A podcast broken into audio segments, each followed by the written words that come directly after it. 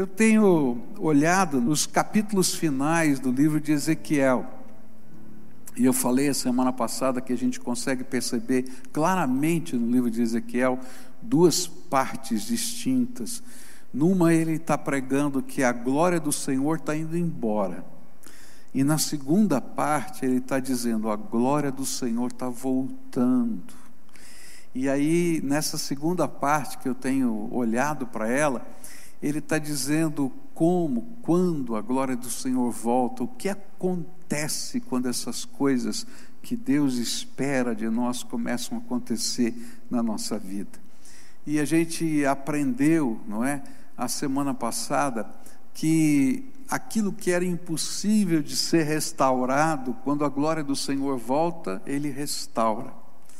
E a segunda coisa que aprendemos não é, é que os inimigos, ou o inimigo, é derrotado quando a glória do Senhor volta. Mas no capítulo 43 eu queria olhar para mais uma é, manifestação poderosa da glória de Deus. Né? Quando ela volta, o que, que acontece? E diz assim a palavra do Senhor: O homem me levou até o portão do lado leste, 43, 1.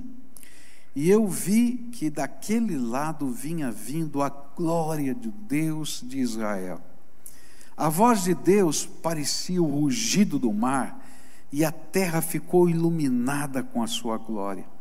E essa visão foi parecida com aquela que eu tive quando Deus veio para destruir Jerusalém. E também foi parecida com aquela que eu tive na beira do rio Quebar. E então caí de comprido no chão. E então o Espírito de Deus me levantou e me levou até o pátio de dentro.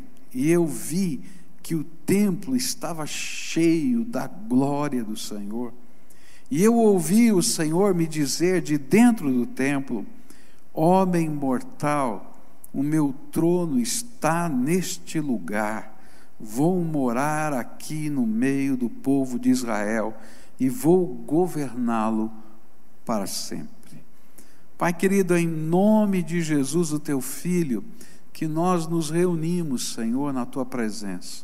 Alguns estão aqui conosco, e outros tantos estão espalhados, Senhor. Alguns estão ouvindo pelas ondas do rádio, outros estão ouvindo pela internet, outros estão vendo pela televisão, outros estão vendo pelos, pelas mídias sociais. Mas eu quero te pedir que nesta hora, Pai, o Senhor possa derramar do teu Espírito Santo e aquilo que foi visto por Ezequiel aconteça nas nossas vidas. A glória do Senhor venha sobre o teu povo. E que esta glória, essa glória tremenda, maravilhosa, nos faça, Senhor, experimentar a grandeza do Senhor.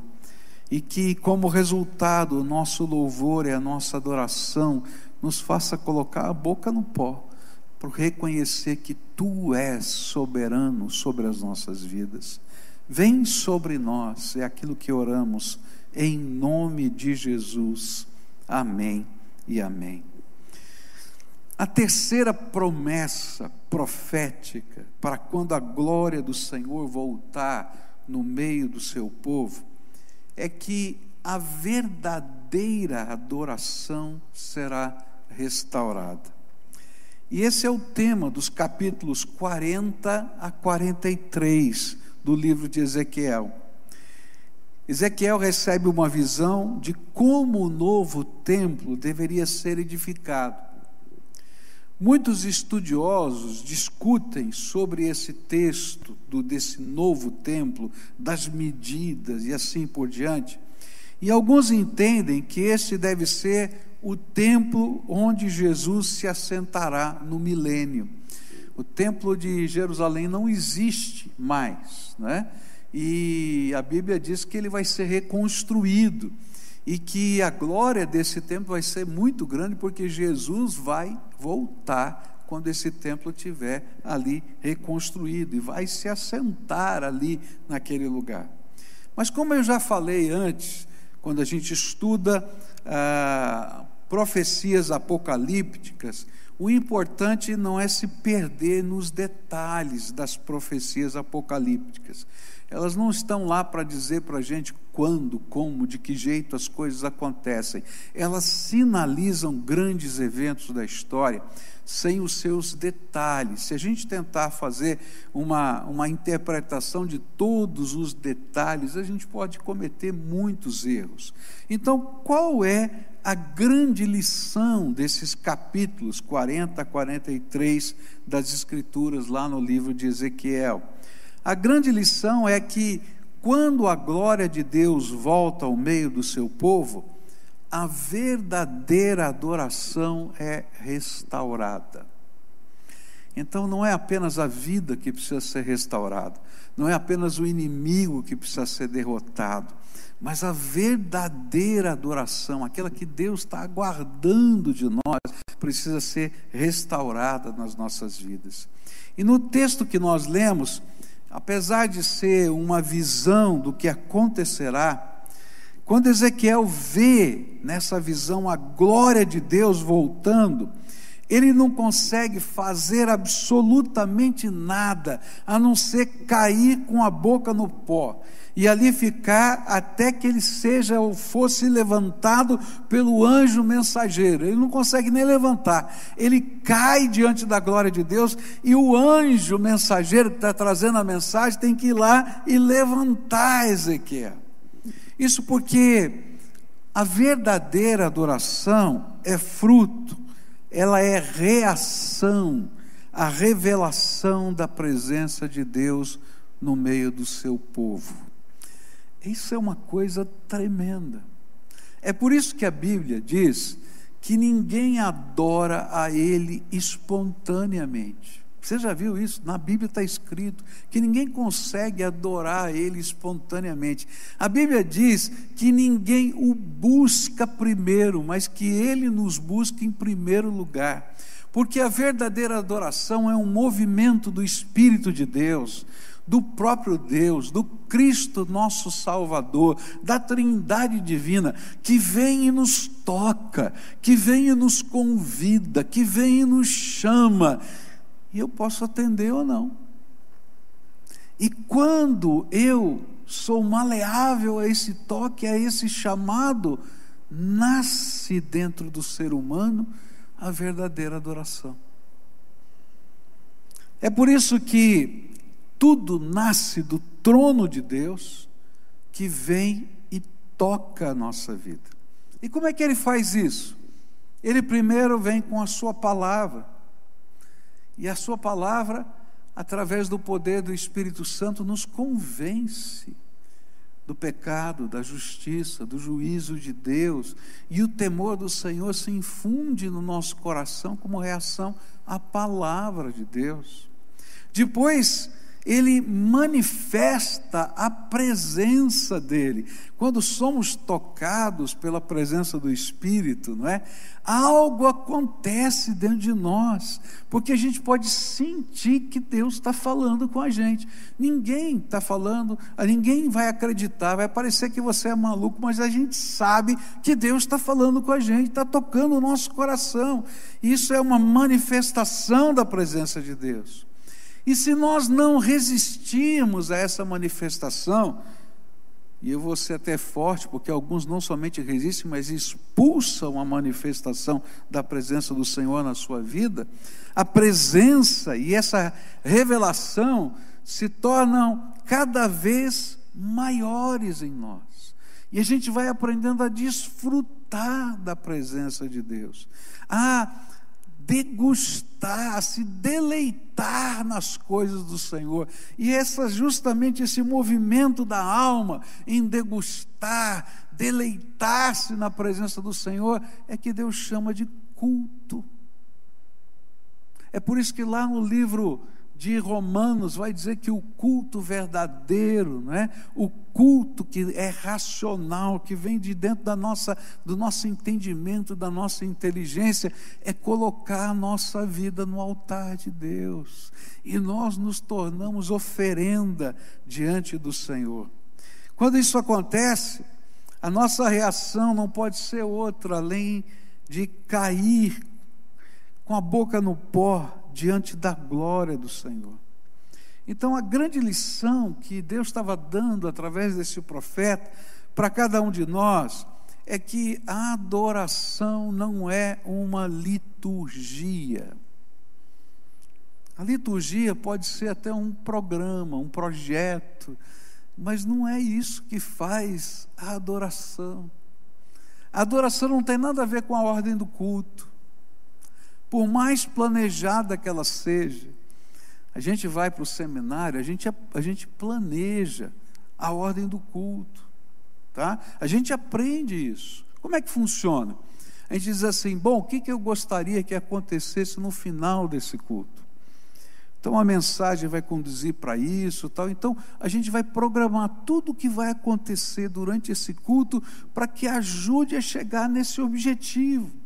Então toda a liturgia ela é montada dessa maneira, mas a Bíblia diz que a verdadeira adoração não pode ser produzida pela liturgia, ainda que eu tenha todo o planejamento humano para fazer isso. A verdadeira adoração não pode ser produzida pela religiosidade. O que, que é a religiosidade? Quando eu coleciono na minha vida uma série de ritos, e eu começo a praticar esses ritos, e esses ritos não produzem a verdadeira adoração. Por quê?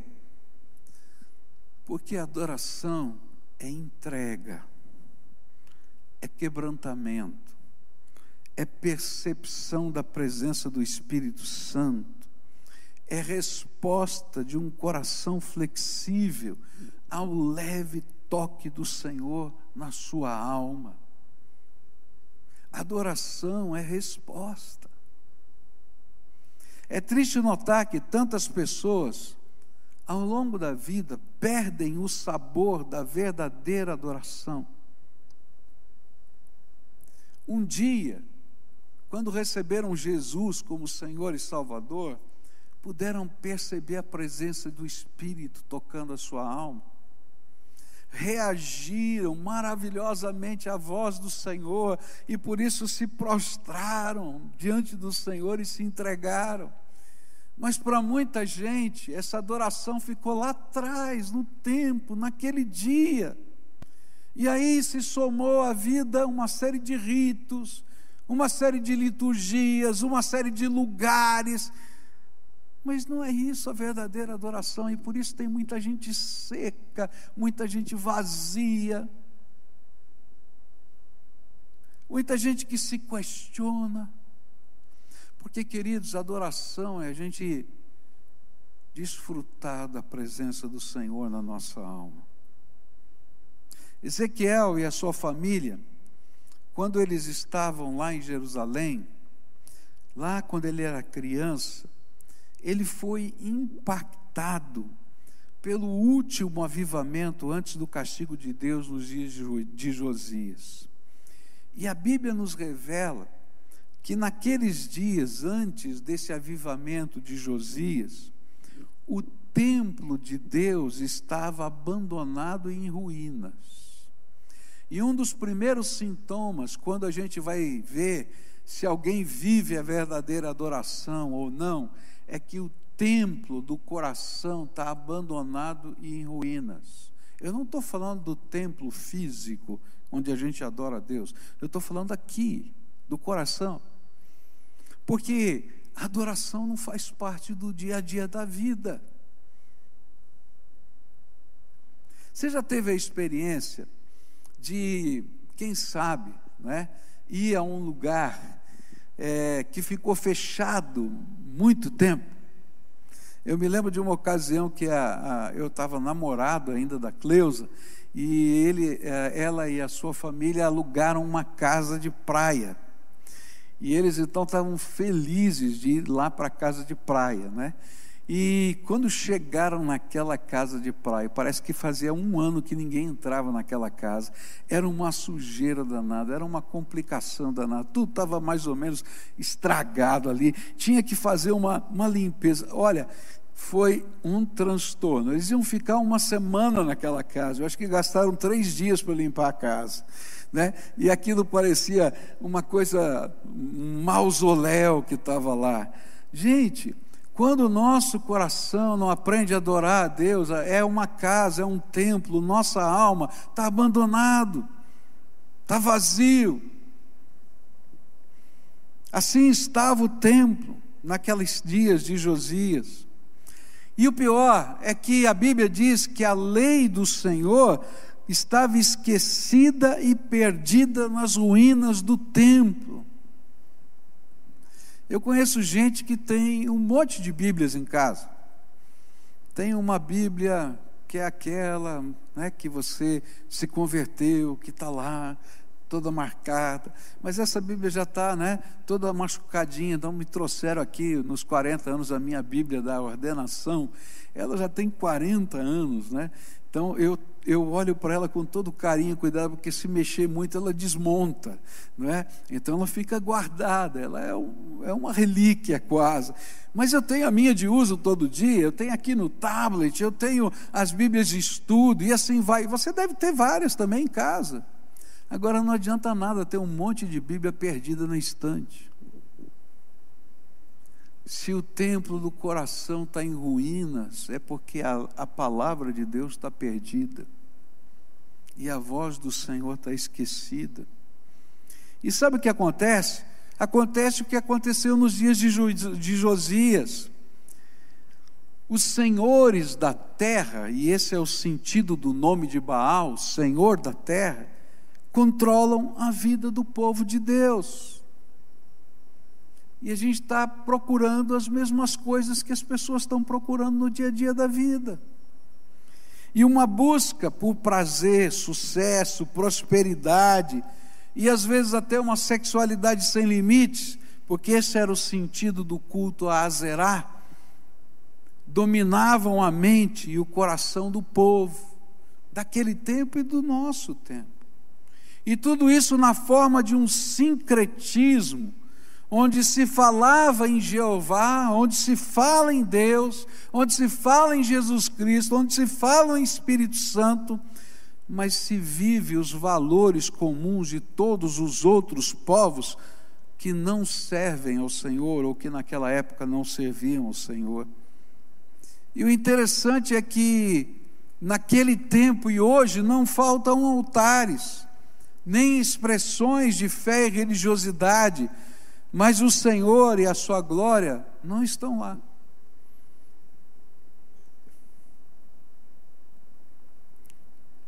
Mas quando Josias, um jovem rei, educado pelo sacerdote, assumiu o trono, movido pelo toque do Senhor, ele decidiu reformar o templo, redescobriu a lei, e então, por causa da lei, ele destruiu os falsos altares, e voltou a buscar o Senhor de todo o coração, e Deus derramou graça e se manifestou no meio do seu povo, e um grande avivamento nasceu naquela terra. O último. É interessante como Deus faz essas coisas, não é? Wesley está viajando para ser um missionário nos Estados Unidos, saindo da Inglaterra. E nessa viagem, ele encontra um grupo de irmãos morávios, que estavam vivendo um tempo muito diferente de despertamento espiritual. E ele lá, naquele, naquele mesmo navio, indo para os Estados Unidos, junto com aquele grupo de irmãos, eles enfrentam uma grande tempestade. E na grande tempestade que aquele navio está enfrentando, você pode imaginar um navio daquele tempo, não é? Aquelas caravelas, né? Daquele tempo. E ele naquele navio e de repente aquela grande tempestade e todo mundo esperando morrer, que o navio não iria conseguir atravessar aquela tempestade. E ele olha para aqueles irmãos moráveis, ele não entende o que está acontecendo com aqueles homens, porque aqueles homens estão na presença de Deus, e eles não estão chorando, gritando, pedindo socorro, eles estavam adorando a Deus e louvando a Deus no meio da tempestade. E aquilo é algo tão impressionante que ele, como missionário, ele chega perto, mas ele diz: Eu não consigo viver o que esses homens estão vivendo. Tem alguma coisa acontecendo aqui. E naquele tempo, próprio Wesley diz que a sua percepção de fé é mudada.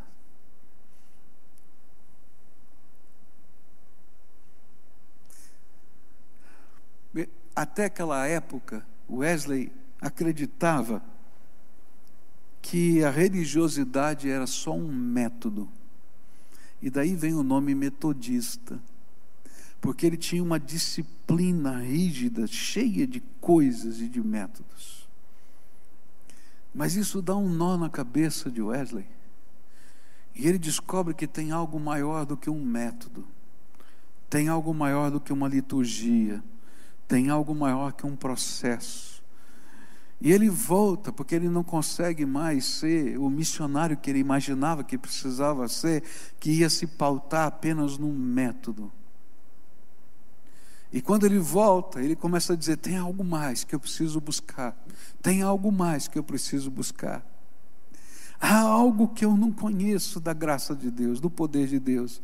E ele vai contar na sua biografia que ele vai a uma uma casa para uma reunião de oração que era dirigida por duas mulheres. Gente, é, é, é, importante na biografia ele dizer que era dirigida por duas mulheres, porque naquele tempo a mulher não era permitido falar das coisas de Deus a homens. Estou falando sério, não era brincadeira, não. Não era permitido orar em público não era permitido pregar. E o primeiro movimento que permitiu as mulheres orarem em público e pregar foram os metodistas, por causa dessa experiência de Wesley.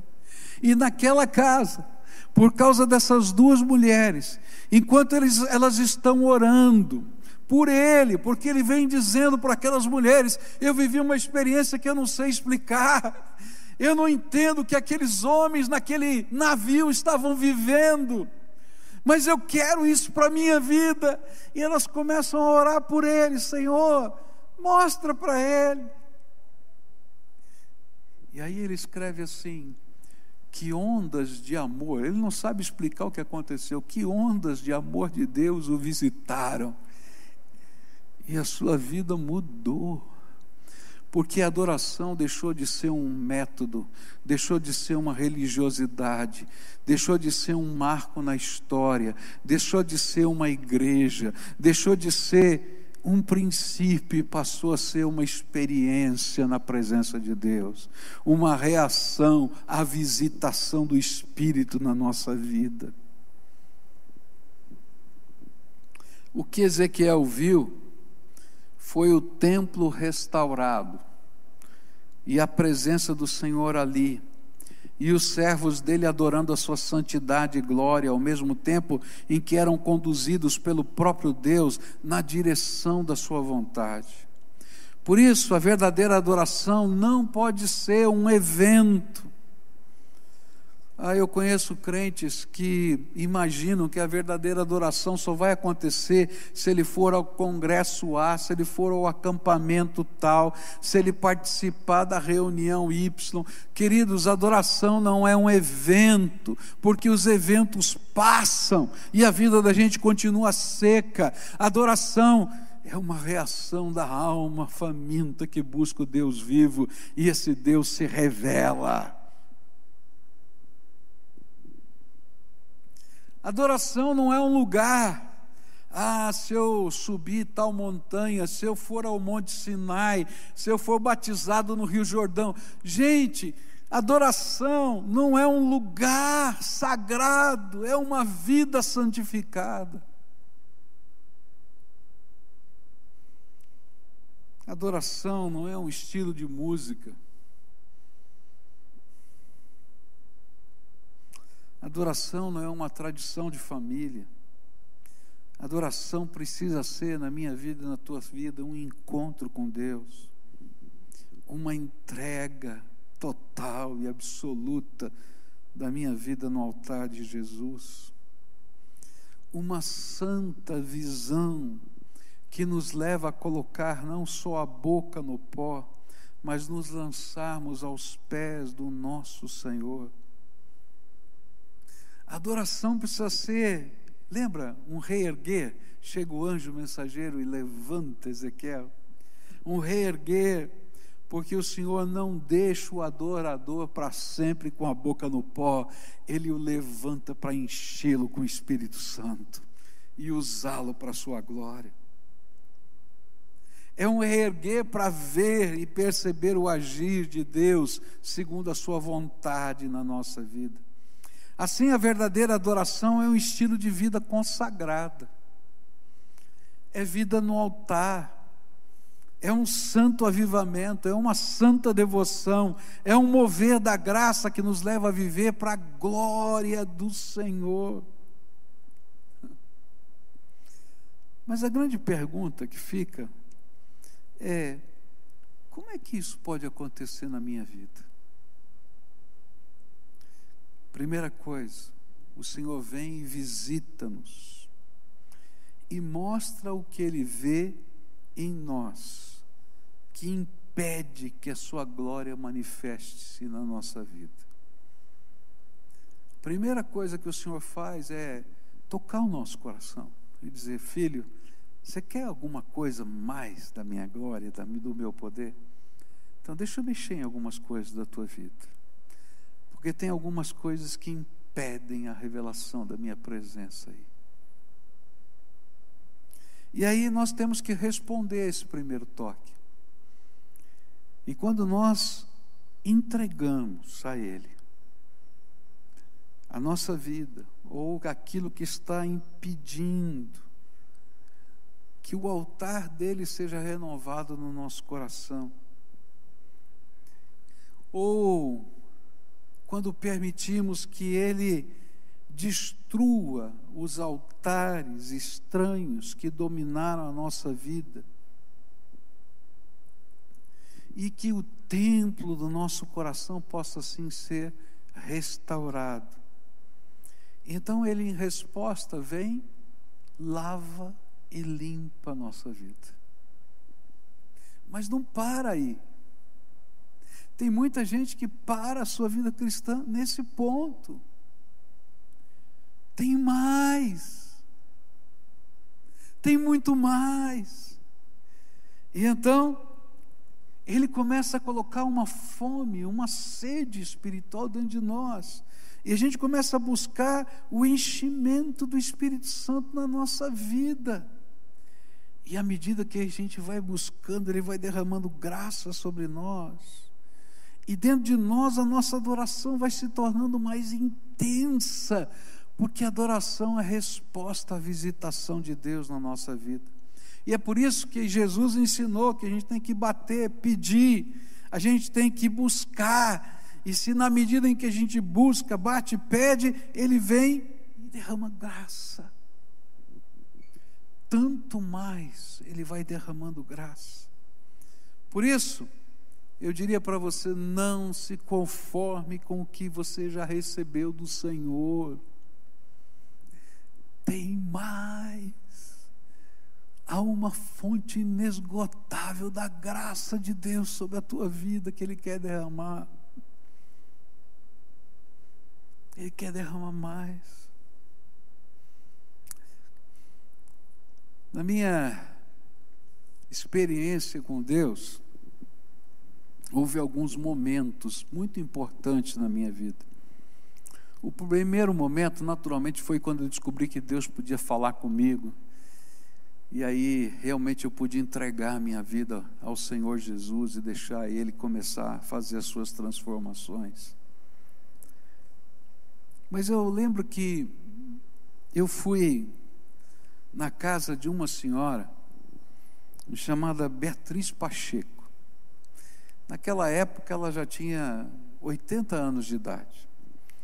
E na casa dela, que era, ela era membro da primeira igreja batista de São Paulo, eu era membro da igreja de Água Branca nessa época, mas ela morava no nosso bairro. tinha uma reunião de oração e eu fui convidado pela minha avó para ir com ela nessa reunião de oração na casa da dona Beatriz Pacheco. Era uma reunião de mulheres, eu era um garoto, estava lá com a minha avó. E quando terminou aquela reunião, a dona Beatriz chegou com uma caixa. Olhou para mim e disse: Menino, quero te dar um presente. E dentro daquela caixa tinha uma série de livrinhos pequenos. E nesses livrinhos existiam biografias dos avivalistas. E ela disse: Você precisa ler esses livros e aprender com esses homens algumas coisas preciosas de Deus. E eu levei aquela caixinha com os livrinhos, fininhos, daqueles que você começa e não quer parar e termina. E eu comecei a ler aqueles livrinhos. E eu comecei a ler a biografia de Wesley. Eu comecei a ler a biografia do Conde Zinzerdorf. Eu comecei a ler a biografia de outros homens de Deus da história, cujas vidas foram tão impactantes, tão abençoadoras, das respostas de Deus, dos sinais de Deus, do poder de Deus. E eu comecei a ficar impactado com aquelas biografias. Eu me lembro, eu me lembro que eu terminava às vezes de ler um livrinho daquele, eu dizia assim: Senhor, Será que um dia eu posso ver isso na minha vida? Eu queria experimentar essas coisas do Senhor. Eu queria ser alguém assim. E às vezes eu ficava lá na sala da minha casa, sozinho, todo mundo dormindo e eu lendo os livrinhos. E quando eu terminava de ler aquele livrinho, eu me, me ajoelhava. E sabe, depois ler os livrinhos não era mais suficiente, eu queria orar. E eu queria estar na, na casa de pessoas que oravam. E aí eu comecei a frequentar algumas reuniões de oração no meio da semana. E eu era sempre o mais jovem no meio daquele bando de velhinhos que estavam orando. Estou falando sério. Até que um dia, numa daquelas reuniões de oração, uma outra velhinha que eu nem lembro o nome dela, colocou a mão sobre a minha cabeça e começou a orar por mim. E Deus derramou uma visitação tão tremenda do Espírito na minha vida como nunca mais, nunca, nunca antes eu tinha vivido. E uma alegria do Senhor foi tão grande na minha alma. E eu saí daquela reunião de oração, garotinho ainda. E eu não quis ir para minha casa. Eu fui para a casa da minha avó, porque a minha avó foi aquela que me ajudou a crescer. E a vovó, ela dormia num quarto, não é, que dava a janela veneziana da casa, dava de frente, não, não tinha nada, dava de frente assim para a calçada. É, é, era direto a veneziana da, do quarto dela. Já era tarde da noite, devia ser mais de 10 horas. A vovó dormia cedo. E então eu não queria tocar a campainha para não acordar o meu avô. E aí então eu fui lá devagarinho e bati na veneziana da vovó. Disse: Vovó, já está acordada. E bati de novo. Daí a vovó veio de camisola, abriu a veneziana. E olhou para mim: Menino, o que você está fazendo na rua essa hora? Vovó, eu tenho que contar para você. Alguma coisa que aconteceu hoje. Ela fechou a janela, abriu o portão, eu entrei. E contei para ela, ela começou a chorar comigo, me abraçou, orou por mim, disse: Menino, busca, busca, busca, porque Deus tem mais para você. Eu queria dizer o que a vovó disse para mim aquele dia, para você. Busca, busca, busca, porque Deus tem mais para você. Hoje Jesus quer visitar você, quer tocar você, quer revelar sua glória, quer encher você com o seu Espírito Santo e a sua vida, para que você possa viver, experimentar uma adoração diferente. Sabe, não é aquela adoração do plano de culto, mas é de uma alma que está sentindo a presença do Deus vivo, que está ouvindo a voz do Espírito, que não consegue se conter na presença de Deus. Que quando a visitação do Senhor vem, pode entender quem Ele é, a grandeza dele, a sua glória, a sua majestade, mas ao mesmo tempo pode sentir o que Ele faz, porque Ele está tocando a sua vida e transformando a sua vida. E sabe o que é interessante? É que essa adoração ela é contagiosa. É por isso que eu digo que a gente tem que às vezes estar no templo para perceber, né? Porque junto com os outros irmãos, ela é contagiosa.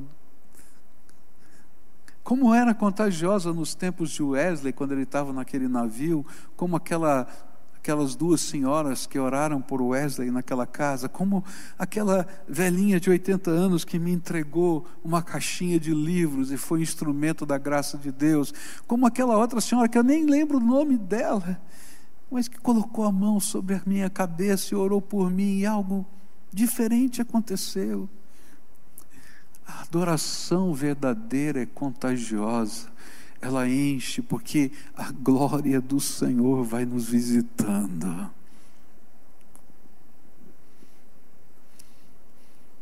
Sempre Deus nos dá algumas opções. Quando Deus toca o nosso coração, a gente pode cair aos seus pés, derramando tudo sobre o altar de Deus, nossa vida inteira. Ou a gente pode permanecer endurecido ou morno na nossa maneira de viver. Mas a decisão é nossa. Se você está feliz com o que Deus já te deu, então Ele não vai derramar mais. Mas se você quiser experimentar algo novo do Senhor, uma adoração incontrolável, você precisa colocar tudo no altar de Deus.